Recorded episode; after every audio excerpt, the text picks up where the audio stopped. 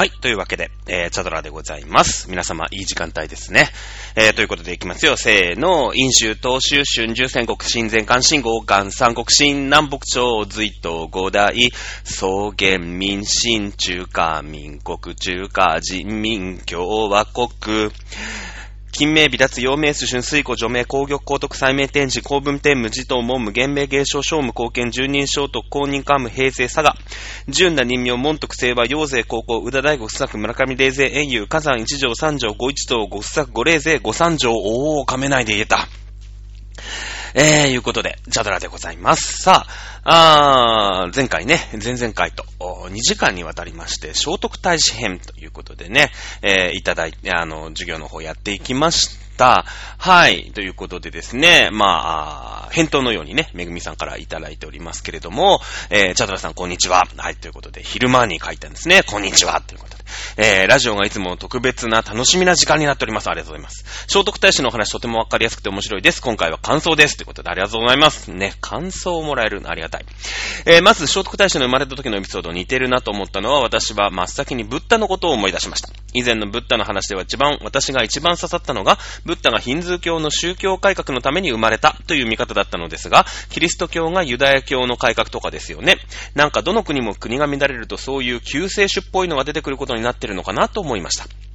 えー、聖徳太子もしかりなんですかね。なんか低迷しているスポーツとかにスター選手が現れると一気に注目を浴びる感じと似てるなと思いました。えー、ゴルフのタイガーウッズとか、テニスの西堀くんとか、将棋の藤井くんとか。ね、えー、日本書紀を藤、藤原氏が書かせたってそうだったんですか？知らなかったです。ウィキペディアで知ら調べたんですがよくわかんないので、もう一度番組を聞いてみようと思います。ということで、2回、2回聞いてくれるんです。ありがとうございます。はい、ということでですね、そうなんですね。まあ、あの、国が乱れる、その国っていうのは、その、まあ、いろんな人々がいてね、王様がいるじゃないですか。で、王様はもう誰にも頼れないんですよ。まあ今みたいにさ、その、議会制民主主義みたいにね、みんなでこう話し合いましょうみたいな、あの感じだとね、えー、その得意分野の人がいるでしょ？貿易に得意な人がいるとかさ、あ軍事に得意な人がいるとかっていろんな人がこう、役職をついてね、やるんですけども、絶対先制政治とかさ、その、皇帝一人が超偉いっていう、世の中だと、まあ、皇帝が何でもかんでも決めるわけ。まあもちろん、不得意なことはね、部下に任せたりするんだけども、とにかく一等、もう一人のやつが超偉いでしょそうするとね、何にも頼れないんですよ。結構孤独なんだよね、皇帝ってね。うん。で、まあそれは古代においても近代においてもなんですけども、えー、そうするとですね、まあ、ブッダがヒンズー教改革、宗教改革のために生まれた。まあ、宗教改革のために生まれたっていうのは、まあ、どう、どうなのかわかんないんですけれども、まあ、ヒンズー教っていうね、まあ、その前のヒンズー教の元になったバラモン教というのがありまして、まあ、バラモンと言って、えー、宗教に携わる、まあ、お坊さんが一番偉いんですよね。で、その下が仏師、で、まあ、なんか、クシャトリアとか言ったかな。まあ、そういう階級があるわけ。死の交渉みたいな。で、そうすると、やっぱりさ、下の身分の人たちってのは救われないわけですよ。やっぱその、宗教者ね、聖職者の人たちが一番偉くて、その人たちが、まあ、あちゃこちゃ、なんか俺たちは救われるんだぜ、みたいなことをやってるんだけど、それはおかしいよね、と。やっぱ、まあ、教えとしてね、みんなが救われるっていうのがおかしい、いや、救われなきゃおかしいし、みんなが救われるべき道をみんなに解くべきだっていうのがブッダなんですよね。えー、そうなんですよ。だから、ヒンズー教、まあ、バラモン教、ヒンズー教の、まあ、改革、うというかね、えー、新しい教えというのを広めたのが、まあ、ブッダという人になるわけでございますね。えー、そして、えー、まあ、この話も、授業で何回かしてますけれども、キリスト教もそうだよね。ユダヤ教というのがもうあって、ね、えー、ユダヤ人じゃないと救われないんですね。ユダヤ教になるってことはユダヤ人になるっていうことなんです。これは別に私が今からユダヤ教を信じようっていうことになれば、何かこう、神様のね、えその洗礼みたいのがあって、ユダヤ人となるんですね。ユダヤ人となるんです。僕のこの見た目のまんまですよ。見た目どう見ても日本人ですけれども、見た目のまんまユダヤ人になって、ユダヤ、そうするとユダヤ教を信じるわけですから、ユダヤ人となって救われるということになるんですね。なるんですよ。で、その、そうすると、ユダヤ人じゃない人たちはどうなるんだってなって、えー、キリストっていうのが、あもうね、えー信じる者は救われる。たとえユダヤ人でなくてもっていう新しい考え方を広めたということになるんですよね。まあ、どの国も乱れるとですね、そういう救世主っぽいのに頼るんですね。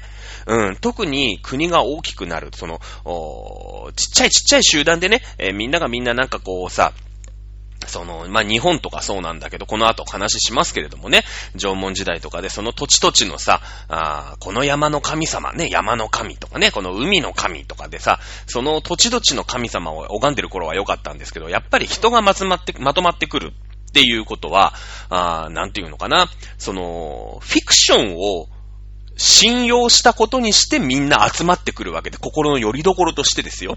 そのフィクションっていうのは、非常に今誤解を招く言い方なんだけれども、その現実に山はあるし、海はあるし、ね、例えばでっかい石、巨石信仰なんてね、ストーンヘンジなんて言うじゃないですか。そこにあるだけで尊いものっていうのは、まあ実際問題あるわけですよ。ね。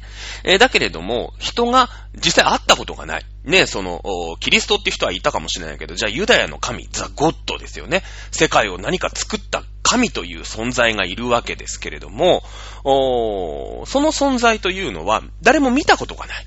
ね、えー誰かわからないけれども、みんながみんな、その、まあ、フィクションというか、人が作った何かを信じるに値するパワーを持った何かということですよね。で、えそれにまあ、すがることによって、連帯感が生まれるわけですよ。これが、あのー猿と人との大きな違いなんですね。まあ一応その、ダーウィン的に言えばさ、こう、エンジンになってね、なんか新人類とか人類とかってこうやってウホーとかなってくんだけど、あの、一番の、おー猿と人間を最もその猿からね、ぴょんって人間が、まあ人間になるやつっていうのがさ、進化した、まあ突然変異かなんかね、なったんだろうけれども、その一番最初っていうのは、フィクションをみん、みんなが想像できる。そしてそれを信じられるという連帯感のことですね。えーこれが、あ猿とかにはないんだそうです。人間だけが持つ能力なんだそうですね。えーもちろん猿にも連帯感はありますけれども、実際問題、例えば狼が怖いとか、えー森が豊かとかね、え砂漠、水があるぞとかさ、砂漠は暑いとか、そういう実際に体験したこと。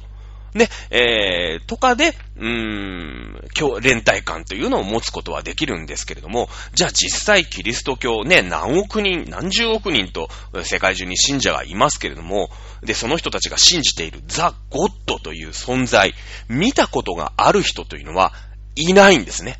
ゼロなんです。まあ、これを科学で証明するというのは非常に愚かしいことだとは僕は思いますよ。もう僕は思いますけれども、見たことないんですね、誰もね。神様という存在を。ただそれを信じる。ことにより、それを心の拠り所として、遠い遠いところにいる人たちとも連帯感を持つことができるんですね。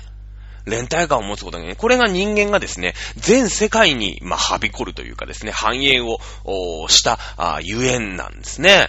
えーその、まあ、フィクションと言ってしまっては元も子もないんですけれども、遠くにいる人たちが、例えば飢えてるとしますよね。えーそこで、えーね、あのーまあ、作物が取れなかったりとか、ね、えーせなんか、マンモスがいなくなっちゃったとかでね、飢えてるとしますよね。そうすると、おまあ、食料がいっぱいあって、ここでは貝が取れるよとかね、ここにお肉あるよっていう人たちが助け合うわけですよ。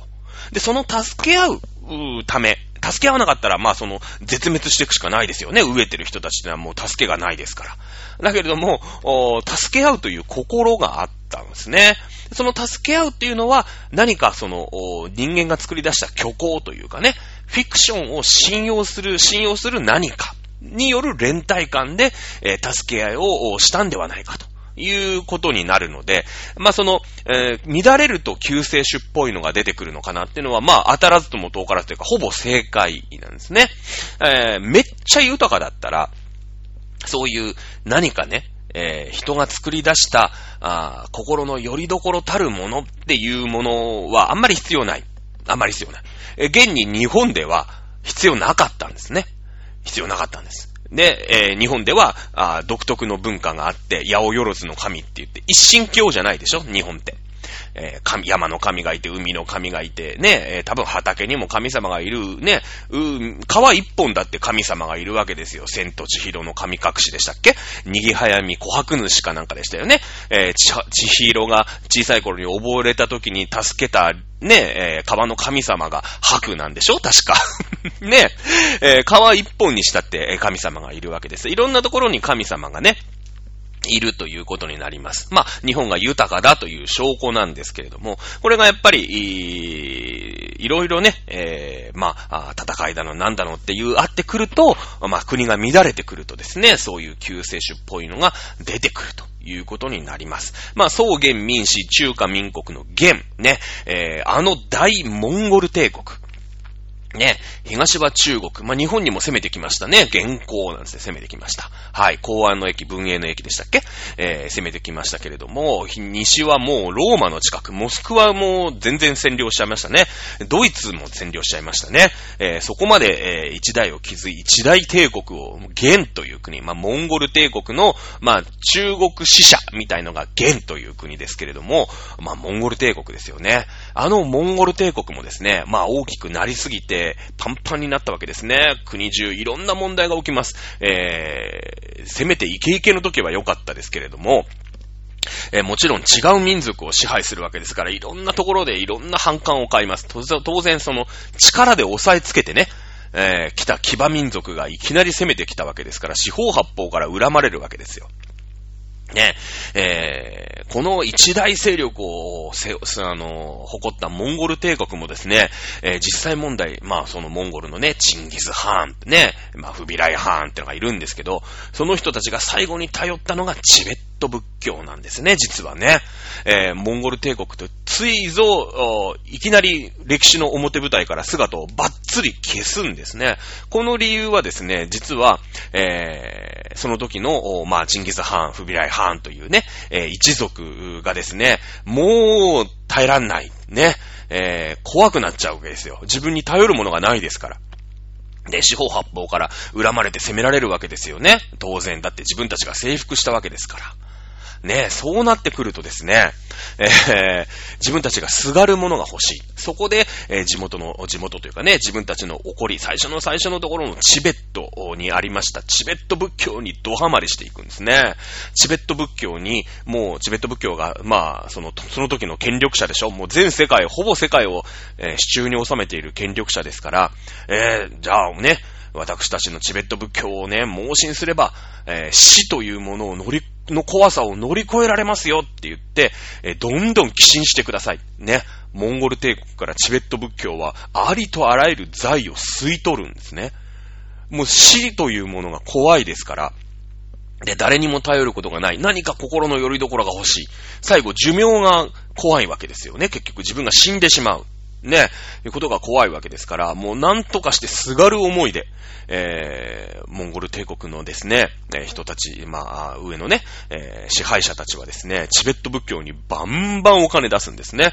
それで国の経済が破綻して、モンゴル帝国という国は、い、あの、歴史の表舞台から一気に消えるんですね。まあそういった、あ経緯があったりもします。そういう救世主というのに、まあ、頼りたくなるんですよね。まあ、聖徳太子っていうのも、まあね、歴史が生んだスーパーヒーロー。これはまあ私の説では作られたスーパーヒーローだとは思いますけれどもね。えー、ゆくゆくのそのまあ藤原氏っていうね、えー、日本を牛耳る、まあ、天皇家を半分乗っ取ろうというね、えー、人たちですけれども、まあ、乗っ取り切らなかったわけです。なぜかと。日本っていうのは和をもて足しと、たっとしとなぜでしょ？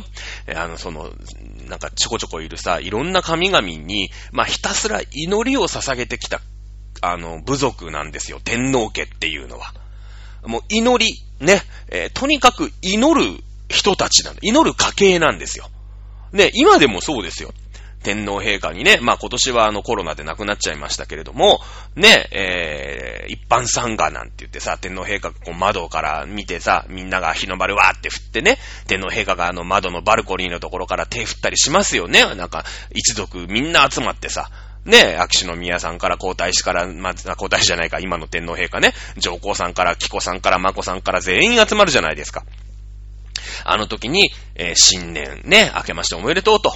ね、え今年も国民が幸せであることを願っておりますって挨拶するんですよ。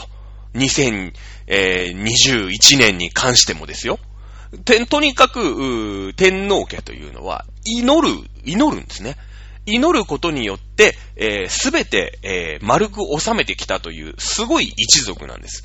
で、藤原氏もですね、さすがに、その能力っていうのは持ち合わせてない。神通力っていうのは持ち合わせてないんで、えー偉くなろうとしてですね、天皇のおお妃にですね、自分のむむ娘を差し出して、えーまあ、外籍っていうんだけどね、天皇のおじいちゃんになってですね、えー実権を、まあその、実際のね、えー実権を握ると。いうのをやってきました。まあ、あもう一度ね、えーぜひ、前回の放送、まだ聞けると思いますので、聞いていただければな、ということで思います。さあ、えー今何分喋った？もう16分喋ってんの？あるかな今日。さあ、前回の放送が、実は私も自分の放送聞いたんですね。自分の放送聞いたんですよ。あのーまあ、献血の間ね、暇だったから自分のエアチェックなんてのをしたんですけれども、えーその中でね、なんかポロッと、次回じゃあ、もののけ姫について語ろうなんて、ちょろっと言ったらしいんですよね。ちょろっと言ったんですよ。実際言ってたんですね。えーと思って。まあ、その、まあ、呪いとかね、えー汚れとか、音量とかっていうのが、まあ、過去古代というのにはありましてですね。えー、まあ、もののけ姫。その中での、こう、話題だと思うんですよ。えーで、まあ、自分で言ってしまったもんだから、じゃあ、今回は、もののけ姫編ということで、やっていきたいと思います。それでは授業を始めましょう。もののけ姫。ねえ、ー言わずと知れば大ヒット映画でございます。1997年、平成9年ですね。今から24年前か。ね、えー、汚れたたりの物語。まあ、もののけ姫っていうね、えー、これはあの、プロデューサーの鈴木敏夫さんでしたっけ？えー、が、あの、勝手にかんか変えちゃったらしいんですけど、その脳を入れるとね、流行りますみたいなので、もう、おののけ姫ですから、もう脳いっぱい入ってるでしょ？の二つ入ってるでしょ？ね。えー、で、勝手に変えちゃったらしいんだけれども、まあ、明日か、あーを中心とした物語になります。これはもう、汚れ、たたり、恨み、つらみがね、もう、縦横無尽に走っているという物語でありますので、えー、解説をしていきましょう。さあ、まず、えー、世界観ですね。えー、室町時代の話という風に捉えてください。えー、室町時代。まあ、戦国時代に行きますとですね、まあ、えっと、アシタカくんがですね、えー、まあ、あの、村に降りていくとね、戦争をやっているんです。えー戦国時代の戦争にしてはちょっと小規模なんですよね。で、その甲冑もちょっと古臭い。そして、えー、侍大将みたいな人が、なんかこう、名乗りを上げて、1対1、一騎打ちを申し込みますよね。これ、古い、そのもう、鎌倉時代からずっとやられてる、うなんていうんですかね。まあ、プロの軍人たちの戦い方なんですけれども、まあ、それがね、えー、ずっと室町時代までもやっているということで、これ室町時代のね、えーお話ではないかというふうに捉えております。アシタカが、まあ、村を、まあ、もうちょっとね、詳しくやりますけれども、村を追われるときにね、えー大きな、まあ、村の、まあ、お里なんですかね、えーご意見番、ね、長老が言うわけですよ。ね、えー、大和との戦に敗れ、この地に潜んでから514年、えー今や大和の王の力はない。将軍との、将軍どもの牙も折れたと聞く。だが我が一族の血も衰え、この時に一族の長となるべき若者が西へ旅立つのは定めかもしれん。って言うんですね。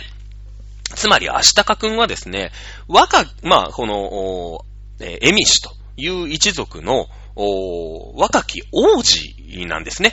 えーまあ、天皇家でいうとこの皇太子みたいなもんですよ。ね、一族の長となるべき人間、まあ、若い男の子、ね、えーですから。えーその若者がですね、まあ、西に旅立つというところで、まずこの世界観、沖縄のセリフから読み解いていきましょう。大和というのはこれ大和朝廷、まあ、いわゆる天皇家のことですね。えー大和との戦に敗れ、この地に潜んでから514年。つまり、この、おー、エミシの一族、514年前、まあ、500年か600年前にですね、えー、大和朝廷、まあ、いわゆる天皇家と戦争をしてるんですね。そして敗れて、で、えーこの地に潜んで、ひっそりと暮らしているということになります。ね。えー、これは室町時代から500年、まあ、余り前、ね、えー、約期限で言うと800年ぐらいの出来事を何かないかなということになりますけれども、えー、797年、坂の上の田村麻呂という人がですね、征夷大将軍というのに任じられて、えー、あれですね、エミシの一族を討伐に行っているんですね。言ってるんです。そもそも征夷大将軍っていうのは、まあ、エミシの死という字を書くでしょエミシを征伐するための大軍隊の将軍。ね、えー、まあ、つまり軍隊のトップという、まあ、軍隊司令官っていうことですよね。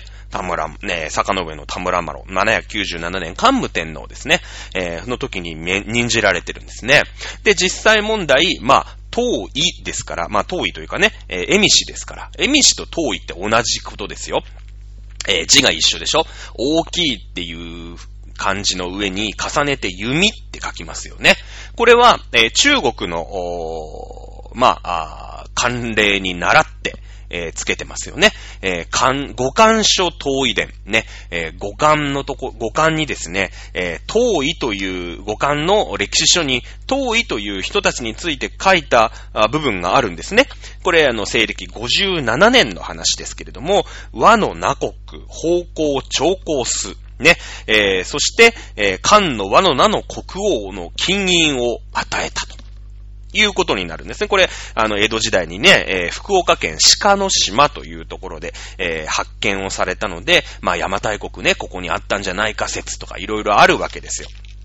ね、えー、五漢所遠い伝。五漢の歴史書の中の遠い、東にある、えー、異国民。そしてこの遠いのいの字が恵美氏の死なんですね。大きいという字に弓という字を重ねて書いた字です。ね、えー、これです。これ東にですね、大きな弓を持った、あ野蛮な一族、え、異国民がいましたよ、という意味なんですね。えー、日本っていうのは石器文化でしょえー、その、まあ、稲作が伝わるまで、弥生人がですね、来るまでですよ、えー、鉄器文化、魔製銅器文化というのは日本にないわけですね。それまでは一生懸命魔製石器と土器の文化をもう1万年やってるわけだ。もう世界よりも長く長く土器の文化、石器の文化をやってますね。えー、そうすると、剣で戦うっていうことはできないんですよ。剣ないですからね。剣ないんですよ。だって鉄図がないんだもん。その前の青銅器というね、まあ、銅もまだないわけですから。えー、そうなってくると、石を尖らせた矢尻を使って、弓で、ね、えー、まあ、あまあ、時にはね、えー、部族たちが殺し合うこともあったでしょうし、まあもちろん狩猟採集民族、ね、縄文時代は狩猟採集ですから、あ山に入ってね、えー、熊だの、鹿だの、イノシシだのという、まあこれ鹿とイノシシが出てきたのってのは今ね、えー、何かを示唆してるんだけれども、えー、を取って、まあ食べてたと。いうわけですよね。なので、えー、遠いという字は大きな弓と書くわけですね。えー、当時日本では弓の文化があって、どうも東にいる日本という、まあ日本というかね、和という国にいる蛮族は、大きな弓で、なんか弓に関してはこいつら一丁前に使うぞと。うーん、まあ、じゃあ大きい弓と書いてこの人たちを遠いと呼ぼうということになったんですね。で、えー、まあ、日本の文明開化の一番最初、まあ、仏教伝来の時にですね、中国のシステムをそのまま、あまず丸っパクリしたわけです。え律令制度から都の作り方から、ね、えー、京都に行くと5番の目のようになっててね、えー、左側が右京で右側が左京でしょまあ、あの、逆に、なんていうの？天皇の住処から見てね、代理から見て、右側が右京区、左側が左京区だから、私たちが京都駅から行くと、右側が左京区で、左側が右京区になっちゃうんだけれどもね。えー、いうことになって、まあ、あれ丸パクリなんですよ。あの、都の作り方とか全部パクってるんですね。もう、日本っていうのはもう遅れてますから、文化的にですよ、国の作り方とかはめっちゃ遅れてますから、ね、ガラパゴス縄文時代がすげえ長かったおかげで、もうめっちゃ国作り遅れてますから、まずパクってみる。これ明治時代も一緒ですよね。明治時代も一緒です。ね。えー、鎖国をしてガラパゴス侍文化がですね、ずーっと続いてたもんですから、明治になってですね、もういきなりですよ。とりあえず和服脱ごう。ちょんまげ切っちゃえ。ね。みんなシャツを着て、えー、まあ、なんていうの、普通の髪型にしていくわけです。ね、ザンバラ、ザなんだっけ、ザンギリ頭って言いますよ。普通の髪型のことね。ザンギリ頭を叩いてみれば文明開化の音がするなんつって、全員ちょんまげやめたんですね。えー、これはまあ、明治、明治新政府が辞めさせたというのもありますけれどもね、その政治体制が変わると、うん、その、それまでのファッションスタイルとかを一気に変えちゃうっていうのは、これ中国のやり方なんですね。えー、まあ、後々どっかで詳しいことを言えたら言おうかなと思います。はい。えー、そんな感じの世界観ですね。はい。なので、えー、その、エミ氏の一族の、まあ、王子である、アシタカさんはですね、当然ながら、大きな弓が武器なんですね。だからアシタカは弓を持ってるんです。弓を持ってるんです。つまり、このアシタカさん、東位の一族という、えー、エミシの一族というのはですね、古き縄文の血筋、縄文時代からですね、えー、縄文時代に、まあ、あ縄文、縄文人がね、みんなだから足高さんとこのね、えー、村みたいな生活をしてたら、もっともっとその、原始的な生活ですよ。あの、定住もしてなかったですからね、縄文時代は。ただまあ、足高さん室町時代、さすがに1500、600年経つとですね、さすがにこう、国としてまとまったり、村としてね、えー、まとまって、定住はどうやらしてるようですけれども、実際問題まだね、狩猟採集をしているという民族、まあ、縄文人の生き残りとでも言いましょうかね。えー、の、エミ氏の一族なわけですよ。うん。これの王子が、あ旅を旅立つんですね。ある日突然ですね、えー、名護の神という、うまあ、イノシシですね。イノシシがですね、まあ、どっかのね、あのー、アシタカさんは知らないんですけれども、まだ。ね、エボシという、まあ、やつが遠くにいて、ね、えー、たたらばっていうのがあって、ね、えー、そこで、まあ、一悶着あるわけですよね。もともとその名護の神というのが山をこう、支配してたわけでしょ。ね。で、それで、エボシが、まあ、あ都市国家を作るわけですよね。都市国家を作るんですよ。で、その時に、まあ、山一つさ、あそこ、うん、たたらばのね、えー、もう山一個自分の領地にするんだから、まあそこをイノシシと争うわけですよ。イノシシはもともと我俺らが住んでんなんだぞって言うんだけど、たたらばのエボシさんはね、ここにたたらば作るんだって言ってね、えー、石ビアなんか使ってですね、バーンって撃つわけです。そこにいる、まあ、山の神だったわけですよ。イノシシが。ね、名護の神が。で、それをバーンって撃って、えー、まあ、石ビアにやられちゃってですね。まあ、そのつぶての痛み、ね、その傷だよね。戦傷だよね。えー、それからまあ、なんていうの、言われのない攻撃、憎しみ。ね、これがたたり神になるんですよ。ね、たたり神になってもう体中からさ、うねうねうねうねってのが出てきて、まああれがそのたたりのね、うん、まあ、なんていうのかな、あ象徴みたいになってくるんだよね。で、なんか、イノシシのくせにさ、もうたたり神になっちゃうと、あのー、雲みたいなね、えー、なんか、気持ち悪いや、八本足みたいな六本足みたいのが出てきて、うだうだうだうだって歩くんですよ。で、自分のなんか、その、足もさ、なんか獣の足みたいのもありつつ、その、たたり神が、こう、雲みたいに走るんですよね。うん。えー、これはですね、まあこれどこの解説書にも書いてあるんですけれども、土雲というね、えー、ことを示唆しているというふうに言われています。まあ古代土雲っていうのは、朝廷に、えー、従わなかった。ね、えー、まあ部族というか、従わなかった人たちのことをですね、えー、土ごもり。まあ、結局、うーん、縄文人っていうのはどこでも生きていけるんですよ。山さえあれば。もともと定住しないわけですから、ね、狩猟採集してたわけでしょ？稲作やってるわけじゃないですから、別に、その畑があったり、ね、その田んぼがあったりっていうとこで、もう俺たちはここに住んでなきゃいけないんだって言うからこそ、いきなり攻められると、もうそこで根絶やしにされちゃうわけですよ。そこを守ろうとするから。うん。だけど、縄文人っていうのは結構したたかで、山さえあれば、俺たちはどこでも生きていけるぞって思ってる。だって、ずーっとそれで生きてきたから。もちろんその年代が下って1500年、1600年になれば、まあ、あのね、えー、エミシの村ですか？襲われた村のように、まあ家があって、定住はしてるとは思いますけれども、どこにでも生きていける。だからみんなして山に逃げるんですね。山に逃げるんです。もう山と来ればこっちのもんですから、もともと狩猟採集やってるわけですから、えー、ね、自然とお友達でしょ？ね、えー、まあもちろん落ち延びれなかった人、ね、打ち取られちゃった人とかいるんだろうけれども、なんとかなるんですよ。で、えー、軍隊ね、その朝廷がさ、まあ坂の上の田村丸じゃないけれども、あのー、まあ坂の上の田村丸実は勝ってるんですよ。実は勝ってるんですね。えー、エミシのね、まあ族長の当て類という人、これ本当の話ね。これ本当の話ね。えー、当て類というのを打ちや、打ち果たしてます。まあ、当て類はですね、実は投稿をしたんではないかと。これ実は戦争で、あの、戦死してないんですね。京都に、あの、捕虜として連れて来られてるんですよ。で、記録が残ってるんですね。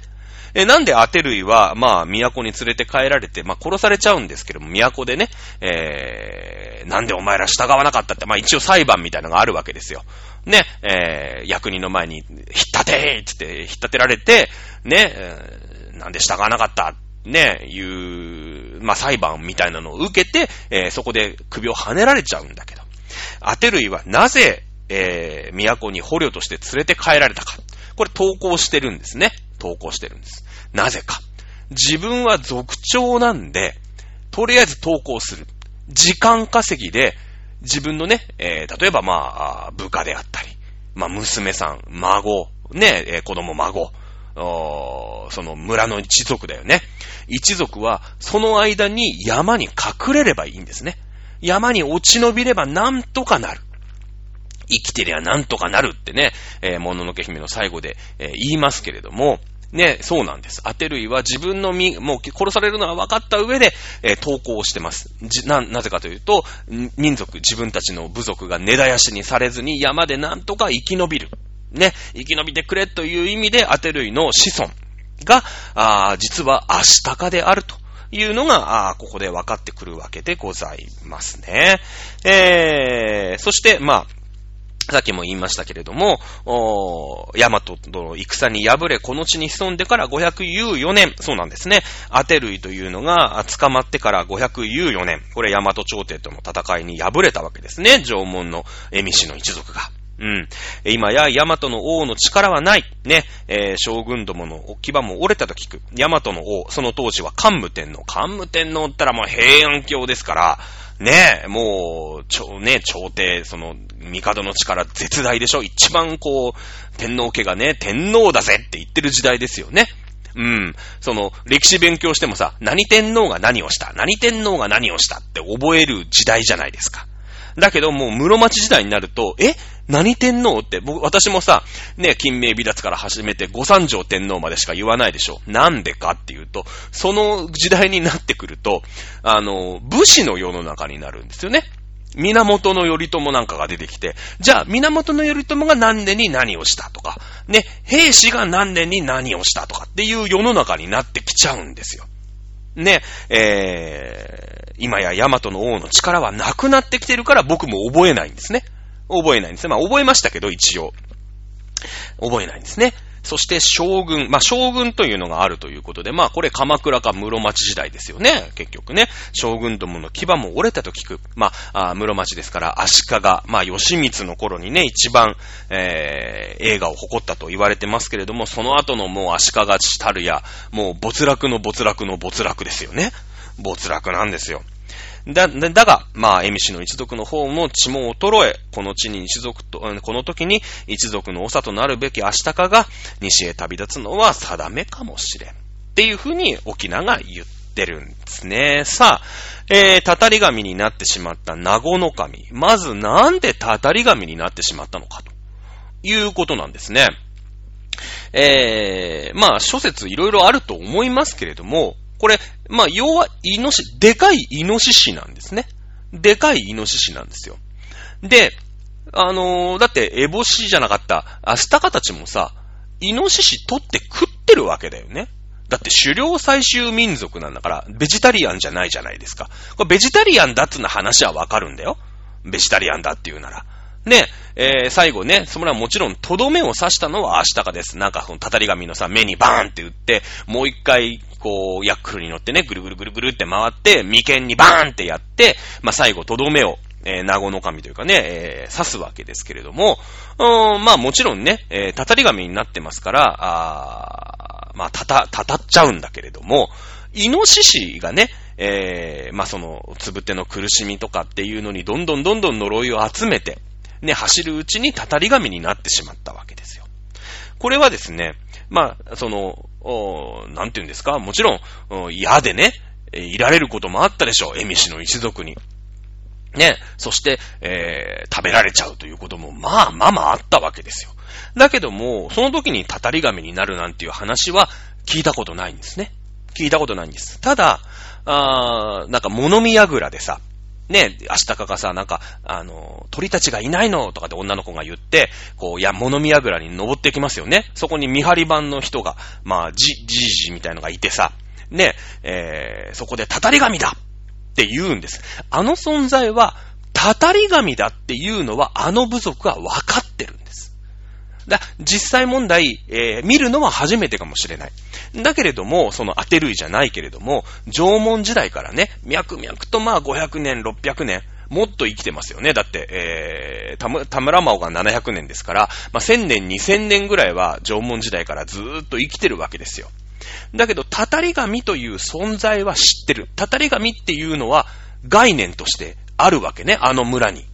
あの村にあるんです。だから、まあ、実際生きてる人たちが見たのは初めてかもしれないけども、ひい様とか、ね、えー、ひい様の、ひい様の前にもひい様がいたわけでしょ、きっと。ああいう、なんての、占いをする、ね、女シャーマンみたいのがいてさ、えー、まあ、その人たちが、その伝承、口伝でね、えー、伝えていく。こうなったら、こういう奴らが出てきて、あれはたたり神なんだよ。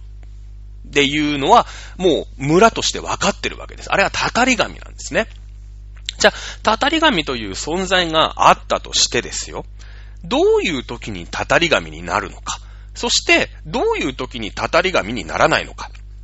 ね、えー、という、まあ、ところにこう突きつくわけですよ。ね、だって普段私たち、私たちというかね、アシタカさんたちは、イノシシ取って飼って食ってるわけだから。うん。えー、これはですね、あのー、まあ、もちろんね、近代兵器を使ったということで、とんでもない苦痛を与えているってのは、これは確かだよね。石ビアという、なんか、よくわかんない鉛玉がさ、体にめり込んでるわけだから。でもそれっていうのは嫌でさ、矢尻のね、でっかい尖った石が刺さったって同じなわけですよ。だからその痛み、まあもちろんその痛みもあるんだけれども、憎しみ、言われのない、えー、狩られ方。だよね。その植物、動物もさ、人間様も含めて生態系があるから、その生態系として生きとし生けるものが、まあ生きとし生けるものを買って食う。これは自然の摂理ですよね。摂理。だって、イノシシだってさ、あ何か、まあ、イノシシ何食べるんだろうね。じゃがいもとか掘って食べたりするじゃ、するだろうしさ。じゃあ、熊だったら熊、イノシシが熊に食われたりとか、ね、えー、鹿がイノシシ、鹿はイノシシ食べないか。鹿はだ熊に食われたりとかさ。まあ、ね、山犬なんてが出てくるから、まあ、狼ですよね。狼が鹿食っちゃうとか。ね、えー、狼がイノシシ食っちゃうとかとか、いろいろあるわけですよ。その自然の摂理の常識の範囲内であれば、たたられないんですね。たたられないんですよ。山と共に生きなきゃいけないんですね。えー、あのー、これはラピュタのね、あの、シータが言ってますよね。風と共に春を、なんだっけ？冬を越し、鳥と共に春を歌おう。ね。その生き方。シータみたいな生き物いきなりジブリをジブリで例え出すから意味がわかんないんですけど、ああいう生き方をね、一番わかりやすい言い方とすればですよ。ああいう縄文人が縄文らしく生きていく上、まあ森と共存ですよね。平たい言い方をすると。してるうち、してる分には別にいくらどんな残忍な借り方をしようと、イノシシはたたり神にならないんです。たたり神にならないんです。ね。えー、まあもちろんね、ナゴノカミという名のあるイノシシをぶっ飛ばしてしま、ぶっ殺してしまったっていうところもあるんだろうけど、ね、えー、たたり神。えー、の、たたりになるおスイッチ、やる気スイッチ、どこにあるんだろうってのは、そこ一点なんですね。言われのない殺され方をした時に、たたり神になるんです。これ、聖徳太子の話もそうでしょ？あの、前回のね、その、たたりたたられないっていう話。聖徳太子、まあもちろんね、伝染病の可能性、今となればありますけど、奥さんが死に、自分もすぐその後死んじゃう。ね、えー、いうことでですね、えー、これは、ね、惨殺されたんじゃないか。殺されたんじゃないか。聖徳太子ってのはその後一族を根絶やしにされるんですね。一族を根が根絶やしにされるんです。なので、鎮魂されないでしょ鎮魂されない。ね、誰も、霊を弔ってくれないっていうことで、慌てても、もがりね、で、死体安置期間ゼロでですね、えー、葬られるわけですよ。葬られるわけですよね。うん。あのー、えー、何ですか？その、言われのない死。ね。えー、本望じゃない死とでも言うかね。うん。じゃあ、名護の神本望じゃないわけだ。ね、死に至るというか。これはもちろん、えー、人間が生きとし生けるものとして山、ね、えー、を、まあ山の神として存在していたわけですけれども、おー、エボシがね、たたら場を作るわけですよ。急にですよ。急にです。急にもうあれ多分山1個か2個かこう囲ってですね、えー、たたら場を作るわけですよ。今まで安穏と生きてきたわけです。イノシシたちも。普通に森でね。いきなり、ねえそれは徐々に徐々にだったらわかるよ。だって人間だって人口増えてるんだから、今までね、原生林だったところをちょっと里山にしてね、えー、住んでみますよとかっていうことってのはいくらでもあったでしょ。いくらでもあったでしょ。ね。だけれども、いきなりですよ。ほんと何ヶ月とかってそんなレベルで山一つ二つ、ほい、俺、これ私たちの領地ね、今からたたらばやっからっていうので、えー、いきなり住処を追い出されるわけですよ。ね。そして、物はたたらばなんですね。その時のたたらば、たたら製鉄っていうんですね。まあ、砂鉄を使って、えー、まあ、鉄を作るという、これはまあ最新技術なんですけどね、鉄鉱石を使うのは もっともっと先の話になりますので、まあ鉄鉱石がね、ぐるぐるぐずぐずぐずってこう、自然の力で崩れた砂鉄を使うわけですよ。で、砂鉄を取ろうと思ったらですね、まあ、その、水はバシャバシャ使わなくちゃいけないですよね。どんどん砂鉄。その砂金掘りとかあるでしょ？よくなんかアフリカの映画とか見ると砂金を掘ったりするじゃないですか。水バシャバシャ使う。まずね。で、もう手当たり次第にその山崩すわけですよ。で、泥み、泥水とかね、その小石混じりの砂利、砂利水みたいなのを一生懸命やって、え砂鉄取るわけですよね。うん。今ね、磁石がありますから、なんか普通のね、どっかの公園の砂場でえいえいってやっても砂鉄取れますけれども、まあ昔はそういうことなんだよね。で、その鉄を作るってのが、まあこれが大変で、まあ今みたいにさ、ね、その、なんていうの、燃料みたいのがもうバンバン炊いてやるわけじゃないですか。とにかく、えー、木、木炭でやるんですね。その時のエネルギーってのは木炭ですよ。石炭まだ取れない。ね、原油もないよね、まだね。えですので、もう木炭をとにかく燃やしに燃やして、もう、あの、女の子たちね、その、たたらばにいる、まあ、女性ですか？えー、とかがですね、あの、こうやって、えー、なんか、足で踏んでますよね。あれ、でっかい風車なんですよ。まあ、なんていうの、不意語って言うんだけど、うーんと、でっかい風船を一生懸命両方から押してるみたいな、アコーディオンみたいなもんだね。だからね。アコーディオンがこう、なんていうの？こう、ふーってやるじゃないですか。空気を押して、それでアコーディアンって、あのー、音が出るでしょ？あのアコーディオンの蛇腹のところを両方で一生懸命、ギコギコギコギコね、4日一晩踏み抜くわけですから、あのー、一生懸命打ってる。ね。で、木にもうとにかく酸素を入れるだけ入れて、とにかく高温にしないと鉄溶けてくれないですから。ね、えー、そうすると木ってのは木だから、そもそも早く燃えちゃうでしょ。だからどんどんどんどん木炭をぶち込まなくちゃいけないんですよ。ね、もう鉄本当に1トン作るのに山1個全部木削っちゃうみたいなぐらいの自然破壊をやるわけなんですね。実はタタラ製鉄ってそういうものなんですよ。なので、もう続々とそこいらの山がハゲ山になって住処を追われるわけですよ。ねえ、名護の神も、名護の神怒りますよね。いい加減にしろよ、お前らと。ね、ちょっと人口が増えたから、なんか原生林ちょっとね、枯らしてもらって、つつましくやってりゃよかったんですよ。つつましくやってりゃよかったんです。ね。だけど、いきなり山3つも4つももらってね、なんか、いきなりたたらばだって言ってね、よくわかんないけど、火ガンガン燃やすから、せね、木炭を作んなくちゃいけないって言って、その辺の山から木は全部切るし、自分たちの住むとこなくなる、ふざけんなってってね、えー、名護の神怒りますよ。ね、えー、タタラバに対してね、攻撃を仕掛けたこともあるでしょう。ね、ちょっとつ盲信ってぐらいですからね。まあ、ちょっとつ盲信だ、猛進だから、まあ、名護の神もそうだし、そういう、う人間のね、えー、悪さに対して、えー、直線的に、ね、感情的にボンってアタックするっていうのの代表で、これはあの、イノシシが選ばれた、ナゴの神が選ばれたわけですよ。で、ナゴの神がやられたんだけど、まだタタラバでね、えらいことやってるっつって、鎮西のおっことのしって九州から来るわけ。鎮西ってのは九州のことなんだけれども、九州にいた奴がね、はぁつって、ナゴの神がなんかやられたらしいな、つって。んだ、つって、まあいい加減にしろよ、つって。で、一族を通じてですね、九州から渡ってくるんですね。えー、ちなみに、タタラバはですね、島根県にあるというふうに言われておりますので、まあ、あまあなんとなくそんな感じするよね。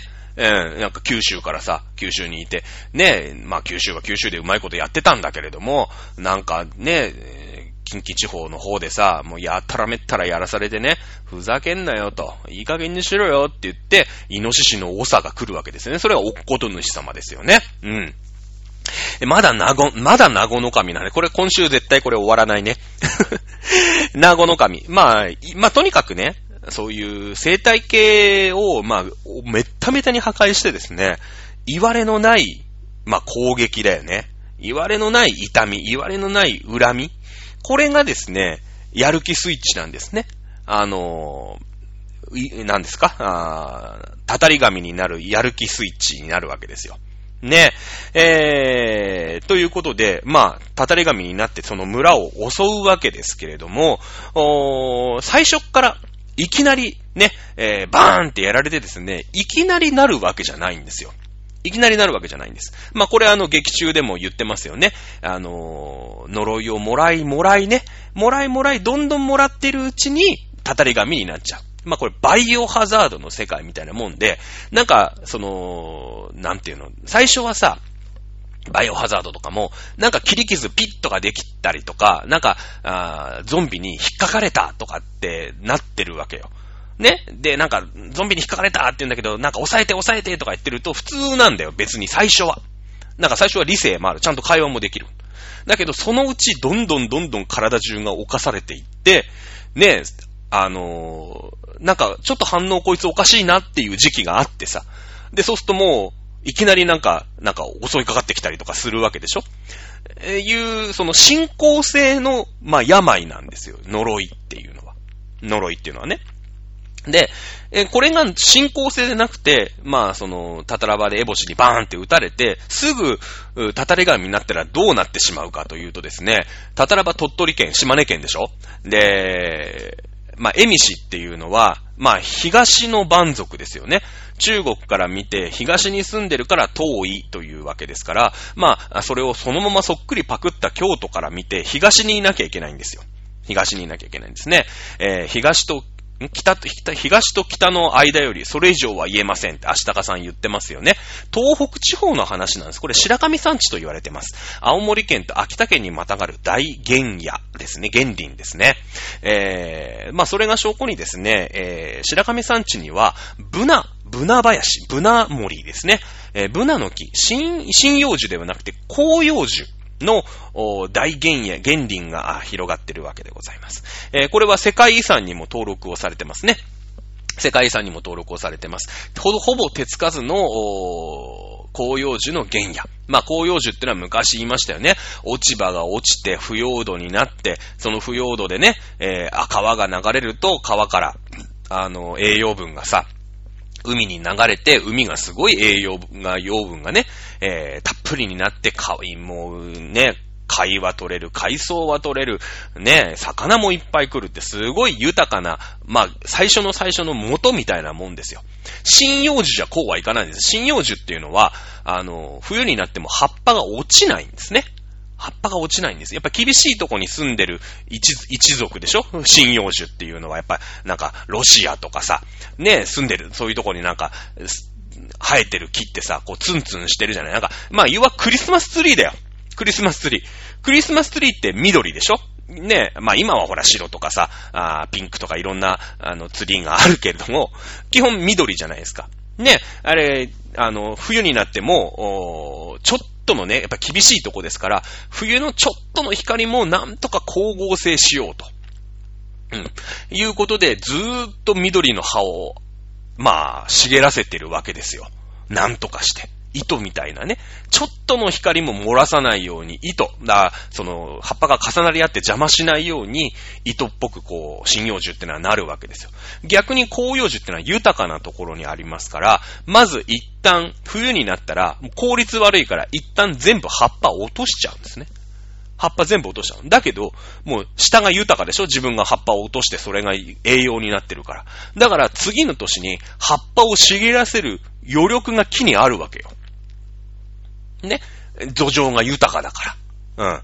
うん。ね。で、新しく生えた葉っぱで、やっぱり新しい葉っぱだとさ、そういう光合成とかっていうのも、ね、やっぱ十分にできるよね、やっぱり。ずっと使ってる葉っぱよりもさ、今年生まれた葉っぱの方が元気がいいわけじゃないですか。ね。だって葉っぱだからさ、虫に食われたりとかいろんなことがあるでしょ？で、そういうのも全部バサーって落として新しい葉っぱ、綺麗なね、えー、ま、丸い葉っぱが出ればさ、効率よく、うー、なんて言うんですか？光合成できるじゃないですか。だからその豊かさの象徴なんですね、ブナ林っていうのは。で、まあ、青森県と秋田県の白神山地っていうのは、まあ、ブナの大原野があってね、えー、今でも世界遺産に登録されたりとかしてますけれども、まあ、あそこまでね、えー、名護の神はですね、えー、走るわけですね。呪いをもらって。まあ、なぜ東北に走ってしまったのかというのが、もうこれがですね、えー、明日かにとっては不運でしかないわけですね。えー、もうとにかく、もうちょっとつ猛進でですね、わーって走ったところで、えー、明日かの村に着いちゃったんだよね。うん。えー、まあ人々が住んでるようなね、例えば京都とか丹波とか、ね、兵庫県とか京都とかあの辺を通り過ぎるときにはまだね、でかいイノシシだったんだよ。ね、バイオハザードと一緒。まだ人間の姿でしょ？ちょっとかすり傷負った時とかさなんか、あのー、ゾンビの爪に引っかかれたぐらいだったら、まだ人間で会話もできたんだ。から、イノシシが、ああ、なんか走ってるな、で済んだんですけど、じゃあそれがね、えー、石川、福井県から石川県から新潟県から山形県からってなってるうちをどんどんどんどんもう呪いもらって、いろんな呪いをもらってですね、たたり神になっちゃったんですね。はい。ということで、えー、明日かはですね、えー、なご、なごの神バーンって。これまだ、多分ね、もののけ姫冒頭5分ぐらいしか言ってないよ。絶対これ2週か3週ぐらいになるな。ねえ、えー、まあ、たたり神になるわけですよ。もうなしたかにしてみたら不運でしかないですよね。不運でしかない。そして、たたり神っていうのは分かってるんですね。たたりということに関してはプロでしょ、あの人、あの人。たたり神って。そりゃそうだよね。えー、えー、まあ、なんとかね、村の方に行かせまいと、明日かが巧みに誘導するんですね。村の外れの方に。だけれども、旗と、名護のか、まあ、たたり神気づくんですね。えー、娘さんたちが逃げていく方向に村があると。ね。村を襲った方が、たたり神としては、丸ですよね。作戦的には。作戦的には。なぜ我が村を襲うって明日が言うんですけれども、ね、それはたたり神だから、一番その攻撃が最適化するところ、最大化するところに狙いを、狙いを定めるんですね。もうたたり神ホーミングを持ってるんですよ。ね、目の前でなんかこう、明日かがね、えー、矢を持ってちょろちょろちょろちょろするんですけれども、それよりも村を襲って村を全滅させた方が、な、たたり神としては目的が達成されるんですよ。達成されるんですね。なんせた、たたりですから。その無差別なさ、死を撒き散らすわけでしょその、踏んだだけで草がさ、なんか枯れちゃったりとかってするわけじゃないですか。ね、えー、まあ、あ村にね、えたたれ紙を下ろすわけにはいかないということで、意を決して、えー、明日かはですね、えー、な、なごの神に矢をいるわけでございます。そして、えー、そのね、うねうねがまあ、最後のね、怒りに、任せて、その自分を撃った、明日かの右手に乗り移るというところですよね。明日かにしてみれば、いい迷惑ですよ。いい迷惑。だって、村にいればですよ。まあもちろんその大和朝廷から敗れて、ひっそりとはしてますけれども、豊かな、ね、たどり着いた豊かな森があるところで、えー、まあもちろんね、それは明治とかになれば征伐されちゃうのかもしれないけれども、今のところはなんとかね、えー、豊かな森と一緒に暮らしていける。まあシータみたいなもんだわ。ね、森と共に春を、何でしたっけ？鳥と共に春を歌うんでしたっけ？ね、してたわけですよ。ね、そして自分は、あ王子なわけで。で、婚約者もいるんですよね。かやっていう女の子、かわいいかわいい女の子がいるわけですよ。まあ、最終的にサンに心移りをするんだけども。ね、えー、いたわけですよね。な、何不自由なく暮らしていた。のにもかかわらず、自分とは全く関係ないね、青森県にとは全く関係ない島根県にいるですね、えー、女領主、エボシの仕業によって、えー、村が、まあ、たたられるのを防ごうとして、ね、正義のヒーローなわけですよ。なのに呪いをもらっちゃうんですよね。というところから話はスタートしていくというところで今冒頭ね、多分5、多分5分ぐらいかな。あの、この話するときにですね、5分、結構俺3回は見たんだ、もののけ姫。もののけ3回は見ましたけれどもね。えー、まあ、危機を瞬間に枯れさせる無差別な呪いや死を撒き散らす災いとしての呪いというものを中心にもののけ姫スタートしていくわけでございますけれども、今日は冒頭ね、えー、多分タイトルコールまで行ってないよね。タイトルコールはだってさ、あの、アシタカが、まあ、村を追われてさ、あの、いつまでも兄様を思っていますって言って、かやから、あの、ナイフもらうんだよね。最後、3にあげちゃうんだけどね。とんでもないよね。